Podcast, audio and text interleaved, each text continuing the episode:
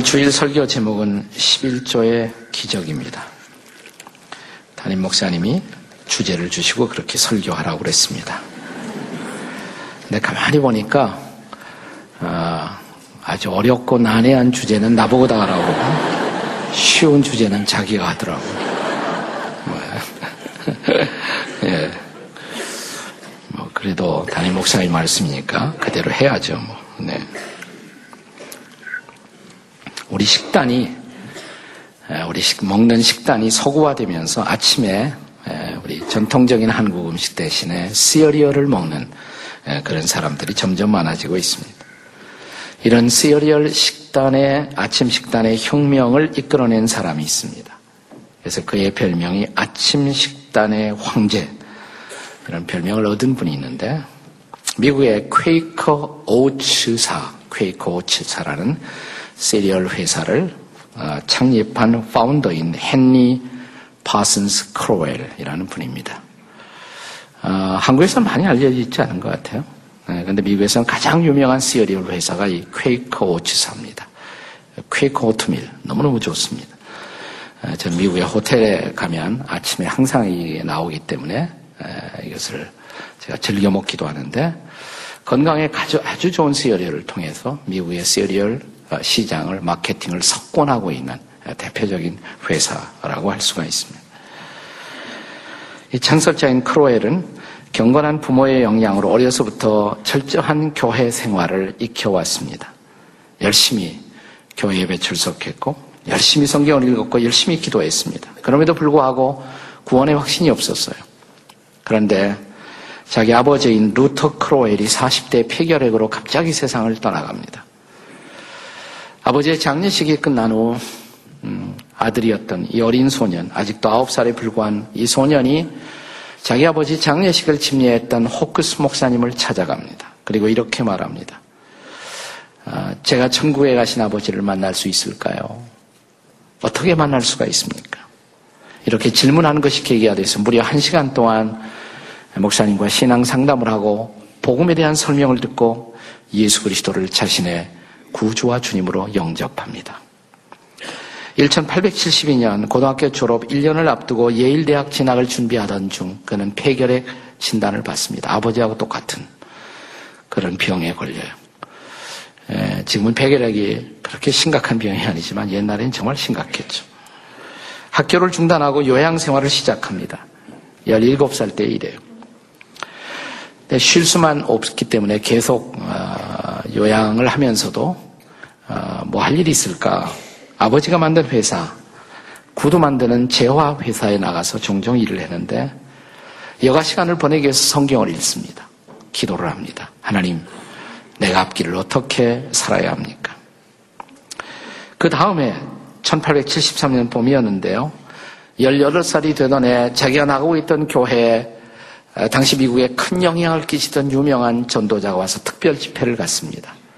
이 전도자 이름이 D.L. 무디였어요. 드와이트 무디라는 분이었습니다. 이 무디의 설교를 들으면서 하나밖에 없는 인생, 여러분의 인생을 하나님 앞에 드리십시오. 위대하신 하나님 앞에 인생을 드리는 자마다 위대한 인생을 살 수가 있습니다. 이런 도전을 받습니다. 그리고 여러분이 정말 하나님께 쓰임받는 인생을 살려면 뜻밖에도 오늘부터 11조를 시작하십시오. 무디 선생님이 그렇게 설교를 했어요. 왜냐하면 11조는 하나님의 주권을 인정하는 신앙의 고백입니다. 내 모든 것이 하나님의 것이다. 믿는다면 10분의 1을 하나님 앞에 드리시라고. 감동을 받고 아, 내가 11조를 드려야겠구나. 그래서 자기 용돈의 11조를 드리다가 그다음에 이제 그 재화 회사에서 일하면서 월급을 조금씩 받았어요. 1년 동안에 그가 받은 월급 전체가 100불이었습니다. 100달러. 그 해에 10불을 드렸습니다. 100달러의 수입을 갖고 그해 드렸던 모든 11조를 합해보니까 10불, 정확하게 11조를 드렸어요. 그런데 세월이 지나가면서 1년 동안에 100불을 벌던 이 사람이 이제 100만 불을 봅니다. 100만 불을 벌어요. 그의 11조는 계속됩니다. 오늘 본문은 이런 11조의 교훈을 담아 우리에게 가르치고 있습니다. 아마도 느헤미야와 동시대를 살았던 사람, 선지자 말라카이, 말라기, 포로 후기 시대를 살았던 사람인데 이스라엘 백성들이 바벨론의 포로로 잡혀갔다가 돌아오잖아요. BC 400년대에 살았던 사람입니다. 이 말라기는 11조의 교훈을 가르치면서 삶의 축복과 저주를 결정하는 기적과 같은 사건, 이것이 11조다. 오늘 본문에 이런 교훈을 전달합니다. 도대체 11조가 어떤 의미에서 기적일까요? 11조가 어떤 의미에서 기적일까요? 첫째로 11조는 하나님과의 관계 회복의 기적입니다. 하나님과의 관계를 회복시키는 기적입니다. 오늘 본문은 하나님의 율법을 범하고 살던 당시의 하나님의 백성들을 향한 준엄한 책망으로 시작됩니다. 자, 본문의 7절 다 같이 읽겠습니다. 7절 다 같이 시작. 만군의 여호와가 이르노라. 너희 조상들의 날부터 너희가 나의 규례를 떠나 지키지 아니하였도다. 그런즉 내게로 돌아오라. 그리하면 나도 너희에게로 돌아가리라 하였더니 너희가 이르기를 우리가 어떻게 하여야 돌아가리까 하는도다. 우리가 말락이라는 이 책을 공부해 보시면 하나의 문학적 특성 중에 하나가 뭐냐면 말라기서가 Q&A로 되어 있어요. 질문하고 응답하고 대답하고 또 질문하고 이 Q&A 형식으로 되어 있습니다. 자, 우선 하나님이 말씀하십니다. 너희가 내 규례를 떠났다. 내 율법을 범했다. 그러면서 백성들의 회개를 촉구합니다. 그런즉 내게로 돌아오라. 내게로 돌아오라. 그리하면 나도 너희에게로 돌아가리라. 그러자 백성들이 질문을 합니다. 질문이 뭡니까? 우리가 어떻게 돌아갈 수가 있습니까? 어떻게 돌아가리까? 자, 하나님이 대답할 차례가 되었습니다. 그것이 8절이에요. 자, 8절 다 같이 읽겠습니다. 시작. 사람이 어찌 하나님의 것을 도둑질하겠느냐? 그러나 너희는 나의 것을 도둑질하고도 말하기를 우리가 어떻게 주의 것을 도둑질하였나이까 하는도다. 이는 곧 11조와 봉헌물이라. 이 말을 뒤집어서 말하면 자 이제 이런 하나님의 율법을 거역하던 상황에 처해 있던 이 백성들 그 백성들에게 너희들이 회개의 증표로 회개의 사인으로 11조를 드리기 시작한다면 이것은 너희가 회개했다는 구체적인 열매가 될 것이다. 이런 말이 됩니다. 아, 감리계 운동을 시작한 요한 웨슬레는 이런 말을 했습니다. 나는 주머니가 회개하지 않은 사람의 회개를 믿을 수가 없다. 나는 주머니가 회개하지 않은 사람의 회개를 신용하지 않는다. 어떤 성도가 정말 하나님과 바른 관계를 맺고 하나님의 자녀로서 새로운 삶을 시작한다면 헌금 생활에 변화가 있어야 한다 이 말이죠. 제가 좋아하는 크리스찬 휴모 가운데 어떤 성도가 이제 침례를 받아요. 목사님이 이제 침례 조 안에서 기다리고 있는데 이 침례를 받아야 이 사람이 들어오지 않고 자꾸 머뭇거리고 있어요. 왜 안 들어오십니까? 그러니까 제가 지갑이 있어서요. 이때 목사님 대답이 그 지갑도 침례를 받으셔야 합니다. 네. 지갑도 침례를 받으셔야 합니다. 우리가 돈의 용도, 삶의 가치관이 변했으면 그것도 바뀌는 것이 합당하지 않겠습니까? 제가 첫 아, 전임 전도사로 목회를 하던 아, 시골교회, 아, 경기도 화성의 작은 교회에서 제가 한 할머니를 잊을 수가 없어요. 그 마을에서 유명한 인색하기로 유명한 과부 할머니가 계셨어요.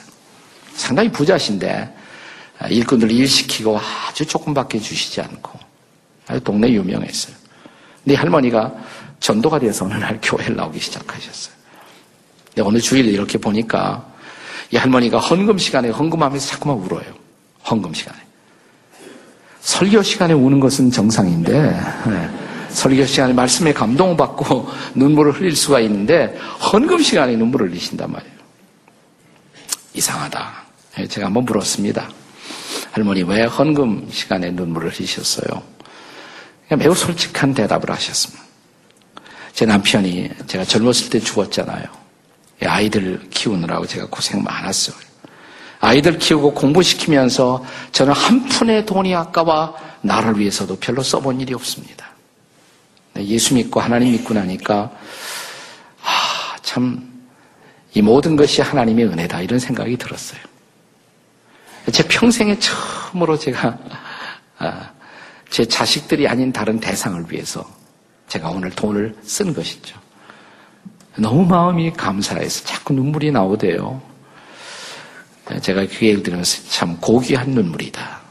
이건 자신의 이기심을 깨뜨리고 이기적 삶을 벗어나서 이제는 보다 큰 것을 향해서 인생을 드리는 위대한 삶의 출발이었던 것입니다. 그렇습니다. 말라기 선지자는 11조의 헌신이야말로 우리가 참으로 하나님 앞에 돌아와 회개하고 하나님과의 바른 관계 속에서 새로운 인생을 출발하는 사인이다. 여러분에게 이런 회개의 합당한 열매가 있으십니까? 11조는 기적입니다. 왜 기적이냐? 하나님과 내가 올바른 관계를 맺고 변화된 새 인생을 산다. 바로 기적의 징표가 되기 때문입니다.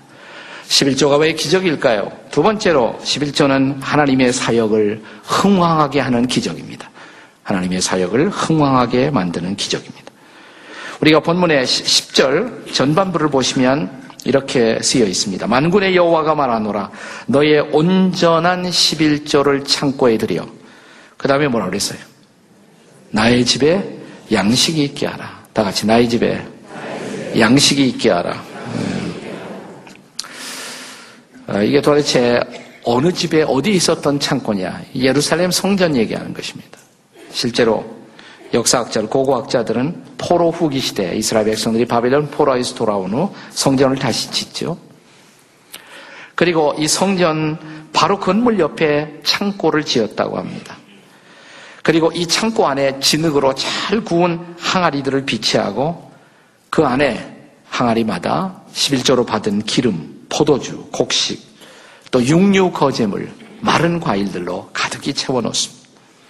그리고 하나님이 필요로 하는 일에 그것을 사용했던 것입니다. 적어도 이 성전의 창고는 느에미아의 시대까지 존재하고 있었음이 확실합니다. 자, 느헤미야 13장 5절을 보겠습니다. 느헤미야 13장 5절 다 같이 읽겠습니다. 시작. 도비아를 위하여 한 큰 방을 만들었으니 그 방은 원래 소재물과 유향과 그릇과 또 레위 사람들과 노래하는 자들과 문지기들에게 11조로 주는 곡물과 새 포도주와 기름과 또 제사장들에게 주는 거제물을 두는 것이다. 도비아라는 사람이 방을 만들었는데 원래는 그랬어요. 이게 중요한 구절. 이 구절에 원래는 그랬죠. 원래는 11조를 두던 창고다 이 말입니다. 자, 이 11조가 어떻게 쓰여졌을까? 우리가 구약 성경에 보시면 11조는 특별히 두 가지 용도로 집중적으로 쓰여집니다. 하나는 뭐냐면 전임으로 다른 직업 같지 않고 하나님의 일을 하던 사람들을 지원하기 위해서 11조가 쓰여집니다. 네. 레위 자손들, 또 제사장들, 풀타임으로 하나님의 일을 하는 사람들, 그들을 지원하기 위해서 11조가 쓰여집니다. 여러분, 하나님의 사역자들을 지원하는 것이 하나님의 일이에요. 왜냐하면 그 사역자들이 그래야 하나님의 일을 전개할 수가 있기 때문에. 또 하나, 11조에 또 하나 매우 중요한 구약적 용도는 구제 사역이었습니다. 구제하는 일. 자, 신명기 14장 28절과 29절을 읽겠습니다. 다 같이 읽습니다. 시작. 매 3년 끝에 그의 소산의 10분의 1을 다 내어 내 성읍에 저축하여 29절 너희 중에 분깃이나 기업이 없는 레위인과 내 성중에 거류하는 객과 및 고아와 과부들이 와서 먹고 배부르게 하라. 약속해요. 그리하면 네 하나님 여호와께서 내 손으로 하는 범사에 내게 복을 주시리라. 레위인을 지원하고 레위 족속들은 제사장 족속 하나님이 일을 하는 사람들이죠. 근데 뿐만 아니라 나그네, 객, 고아, 과부 이 세 유형의 사람들은 그 당시 사회에서 가장 혜택받지 못하던 소외된 계급의 사람들이에요. 그들을 섬기는 일에 이 구제의 11조 3년마다 한 번 드리는 이 구제 11조를 특별히 사용하라 이렇게 성경에 명령되어 있습니다. 이렇게 해서 성전의 창고는 하나님의 사역이 전개되도록 사역자를 지원하고 또 하나님이 기뻐하시는 이웃들을 돌아보는 구제 사역을 위해서 중심적으로 그 사역을 지원하는 센터, 창고의 역할을 감당하게 된 것입니다. 우리가 초대교회 역사를 증거하고 있는 사도행전을 읽어보시면 사도행전의 교회, 초대교회를 묘사하는 중요한 열쇠 단어 하나가 등장합니다. 그것은 흥왕했다. 흥왕했다. 말씀이 흥왕하고 교회가 흥왕했다. 그런데 이 흥왕의 배경에는 처음 성도들, 초대 성도들의 아낌없는 헌신이 있었던 것입니다. 대표적인 사례 하나, 사도행전에 드러나는 사례, 바나바. 이 사람의 헌신을 성경은 사도행전은 이렇게 기록하고 있습니다. 자, 사도행전 4장 36절 37절입니다. 같이 읽습니다. 다 같이 시작. 구브로에서 난 레비족 사람이 있으니 이름은 요셉이라 사도들이 일컬어 바나바라. 그가 밭이 있음에 팔아 그 값을 가지고 사도들의 발 앞에 두니라. 밭을 팔았어요. 사도들의 발 앞에 두었다. 이것으로 하나님의 일을 진행하라고. 초대교회는 지금 교회와 비교하면 그 사이즈는 형편없이 작았을지 모르지만 지금 교회보다 훨씬 더 영향력이 컸어요. 그들은 거침없이 선교와 구제 사역을 펼쳐가고 하나님 나라 지평을 넓혀갔습니다. 이런 헌신적인 사람들의 헌신이 있었기 때문에 사도행전의 그리스도인들의 헌신은 11조를 넘어서는 위대한 헌신이었어요. 초대교회 문서에는 다음과 같은 이런 고백이 남아 있습니다. 율법을 따라 11조를 드리는 것은 의무이다. 그러나 11조 이상을 드리는 것은 은혜 받은 성도들의 특권이다. 다시 강조합니다. 중요한 말씀이에요. 율법을 따라 11조를 드리는 것은 당연한 성도의 의무이다. 그러나 11조 이상을 드리는 것은 은혜 받은 성도들의 특권이다. 이따 혹시 우리는 과연 신약 성서적으로 11조가 정당한가? 11조는 폐기되지 않았는가? 이런 질문을 하는 사람들이 있어요. 이것은 커다란 아, 율법과 은혜의 이해하는 맥락 속에서 이해되어야 합니다. 지금 은혜의 시대인 것은 사실이에요. 그러나 그 은혜가 율법을 폐기한 것은 아니에요. 우리가 은혜 시대가 되었다고 해서 율법이 필요 없는 것은 아니란 말이에요. 네, 율법에 매이지는 않습니다. 법적으로 매이지는 않지만 은혜 안에서 율법은 더 아름답게 성취되는 것입니다. 자, 그래서 구약의 율법 아래서 그들이 법이 정했기 때문에 의무적으로 10분의 1을 드렸다면 은혜 받은 우리들, 은혜 받은 우리들은 훨씬 더 그 이상을 드리는 것이 합당하지 않겠습니까? 우리가 더 위대한 은혜를 받고 더 하나님의 사랑을 경험했다면 그런 겨우 의무를 다하는 그 수준에서 머물 수 없지 않습니까? 사실은 11조를 아, 넘어서는 헌신을 초대 그리스도인들은 드리고 있었던 것입니다. 그런 의미에서 11조는 최소한의 지금 하나님 앞에서의 성도들의 헌신이다라고 말할 수가 있습니다. 지금도 11조는 하나님의 사역을 흥황하게 만드는 여전히 기적의 방편입니다. 구약시대 11조로 하나님의 사역들이 생활 걱정하지 않고 하나님의 사역을 펼쳐갔습니다. 지금도 마찬가지죠. 목회자들이 자기 사역 생활 걱정하지 않고 선교 필드에 있는 선교사들이 생활 걱정하지 않고 그들이 하나님의 사역에 전념할 수가 있는 것은 그들의 생활이 지원되고 있었기 때문입니다. 종종 일부 목회자들과 선교사들의 과도한 재정 남용 이런 실수가 세간의 이 빵에 오르내려 우리를 부끄럽게 만들고 우리 마음을 아프게 만들고 있지만 그렇다고 해서 우리가 11조의 헌신을 포기한다면 하나님의 사역이 위축된다면 이것은 하나님 편에서 대단한 손해가 될 것입니다. 우리 교회는 이 재정의 정직이적 헌신을 위해서 어, 우리 창립 이래로 무엇보다 우리는 어, 조심했고 또 최선을 다해서 이것에 대한 성실한 의무를 다하고자 해서 왔습니다. 최근에 우리 교회가 지혜맨 설립을 계기로 해서 재단 법인 안에 다 들어왔습니다. 재단 법인 안에 교회의 재산이 들어오게 되었습니다. 뭘 뜻하느냐 하면 우리 이제 더 투명한 재정 감사를 계속해서 받게 될 것입니다. 그리고 더욱 감사한 것은 금년도에 도달해서 이제 우리 교회가 선교와 구제에 사용하는 모든 아, 그 비용이 거의 37.5%, 38%, 40%에 가까운 비용들이 이제 선교와 구제를 위해서 쓰여지게 됩니다. 감사한 일이죠. 기억하십시오.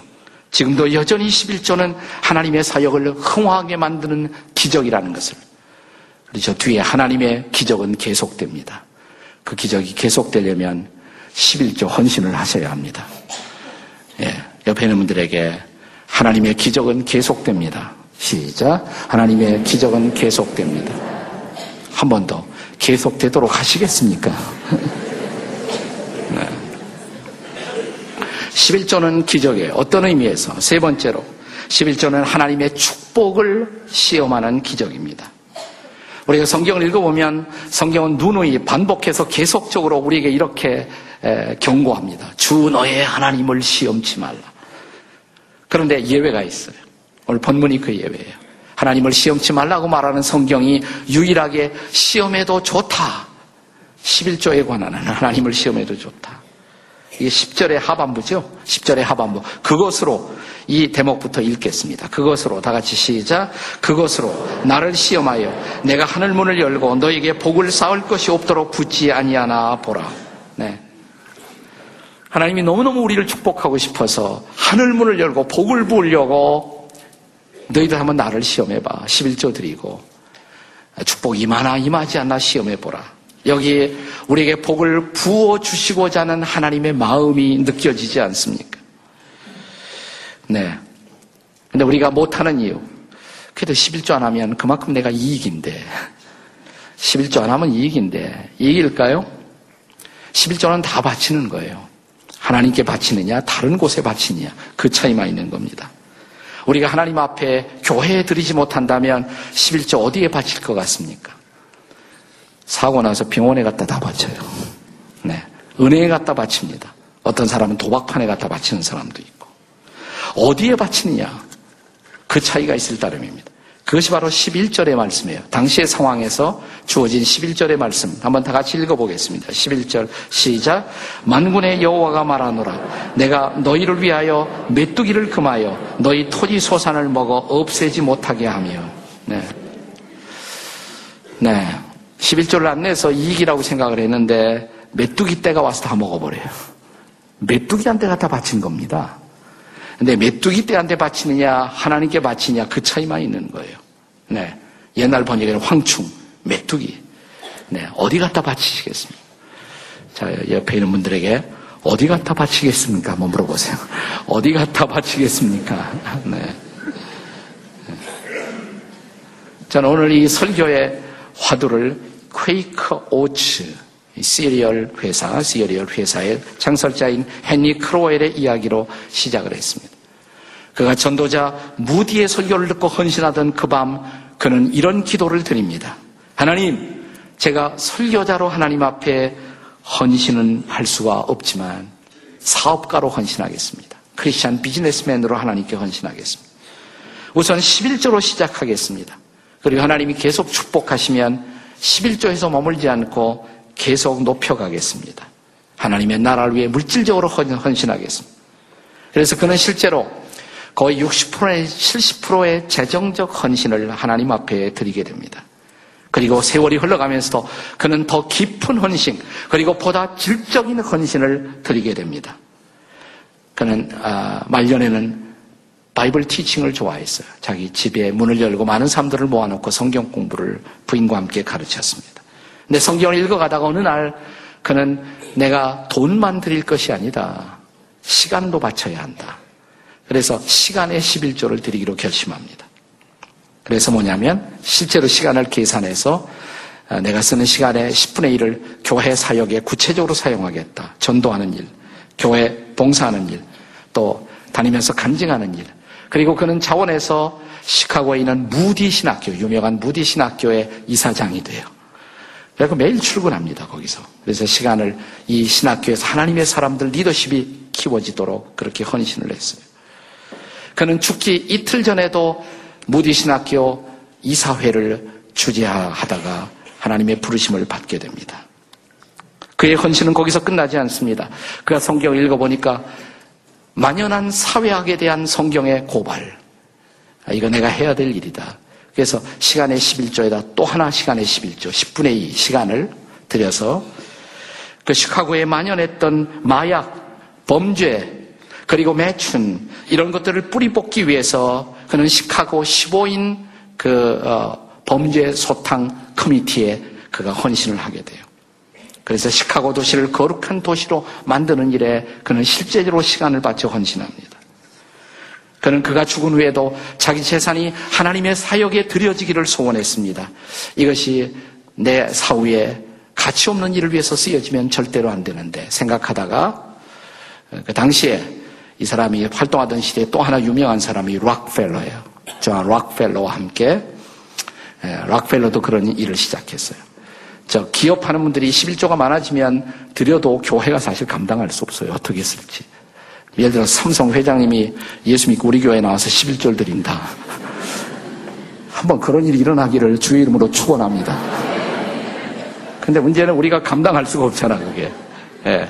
그래서 락펠러가 한 것이 뭐냐면 자기 교회 목사님을 이사장으로 삼고 foundation을 만들어요. 재단을 만들어요, 재단. 그래서 공익재단이라는 것이 거기 그때부터 시작이 되는 것이에요. 재단을 만들었어요. 네, 또 하나 이 크로웰이 한 것이 뭐냐면 신탁을 시작합니다. trust, 신탁, 재산을 맡기고 그것으로 어, 뭐 보람 있는 많은 사역들을 전개하도록 해외 선교, 교육 선교, 사회 선교를 위해 쓰여지도록 했어요. 그분의 자서, 자서전을 썼던 조 모서라는 분은 그래서 이, 이 사람의 전기의 책 제목을 이렇게 정했습니다. 삶의 11조를 하나님께 드린 시어리얼 왕 크로웰. 무슨 11조? 삶의 11조. 그는 돈의 11조뿐만 아니라 삶의 11조를 하나님께 드린 시어리얼 왕 크로웰.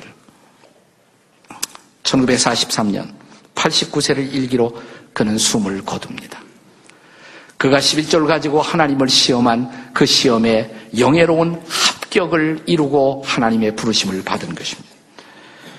그의 장례식을 시카고 온 시가 함께 시민들이 그의 죽음을 애도했다고 합니다. 그의 장례식은 그가 마지막까지 섬겨왔던 무디 신학교 교정에서 신학교 교정에서 이번에 마지막 장례식이 진행되었습니다. 무디 신학교 교장이었던 웰 호트는 추도사에서 이런 추모사를 남겼습니다. 헨리 크로웰은 내가 만나본 모든 사람 가운데서 예수님을 가장 가까이 닮은 사람이셨습니다. 고인의 마지막 남긴 유품이 그것을 증명합니다. 그가 마지막으로 남긴 손에 들고 있었던 가방, 어, 거기에 물건 몇 개를 제가 가지고 있습니다. 그 물건을 보여주셨어요. 이것은 그가 남긴 고귀한 유산이 돈 이상이라는 것을 보여주는 사건입니다. 그리스도의 승리라는 시 한 편이 가방에 들어 있었어요. 마지막에 크리스찬이 되는 법 전도지가 들어 있었습니다. 가방 안에 하나님과 함께 걷기 큐티 책자가 들어 있었어요. 가방 안에 애니 존슨 프린튼 아름다운 크리스찬 시인이 쓴 시 이분이 그 무렵 계속해서 암송하고 묵상하던 시 한 편이었습니다. 아마도 헨리 크로웰은 이 마지막 시를 묵상했을 것입니다. 그 시는 이렇게 시작됩니다. 들어보세요. 그리스도는 손이 없습니다. 우리의 손이 바로 그의 사역을 행할 유일한 손입니다. 그분은 팔이 없습니다. 우리의 팔이 곧 그의 길을 인도해야 할 팔입니다. 그분의 혀가 없습니다. 우리의 혀가 그의 죽음을 증거할 유일한 혀입니다. 그런데 그리스도의 사역 말고 다른 일로 내 손이 바쁘다면 어찌할꼬? 죄가 유혹하는 길로 내 발이 걸어가면 어찌할꼬? 그분이 꾸짖을 수치스러운 말을 토하고 있다면 어찌할꼬? 이런 손과 이런 발과 이런 혀로 어찌 그분을 섬길 것인가? 어찌 그분의 다시 오심을 기다릴까?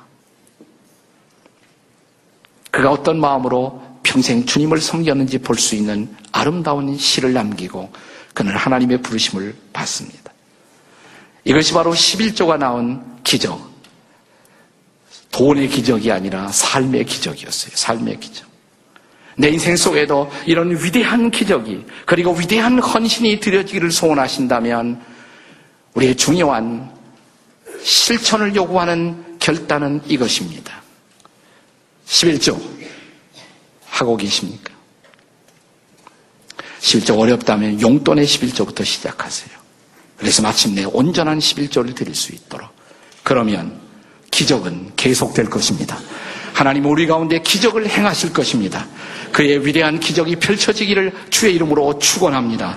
기도하시겠습니다. 하나님 아버지 가치도 방향도 목적도 없는 인생을 방황하고 있지는 않은지요. 오늘 이 시간 우리는 11조의 아름다운 레슨 앞에서 우리의 인생의 마당이 복된 마당, 복된 인생, 기적을 경험하는 인생이 되기 위해서 거룩한 결단 앞에 섰습니다. 우리의 물질, 우리의 모든 것이 하나님의 것입니다. 그것을 고백하는 구체적인 헌신이 시작되도록 도와주시옵소서. 예수님의 이름으로 기도드립니다. 아멘.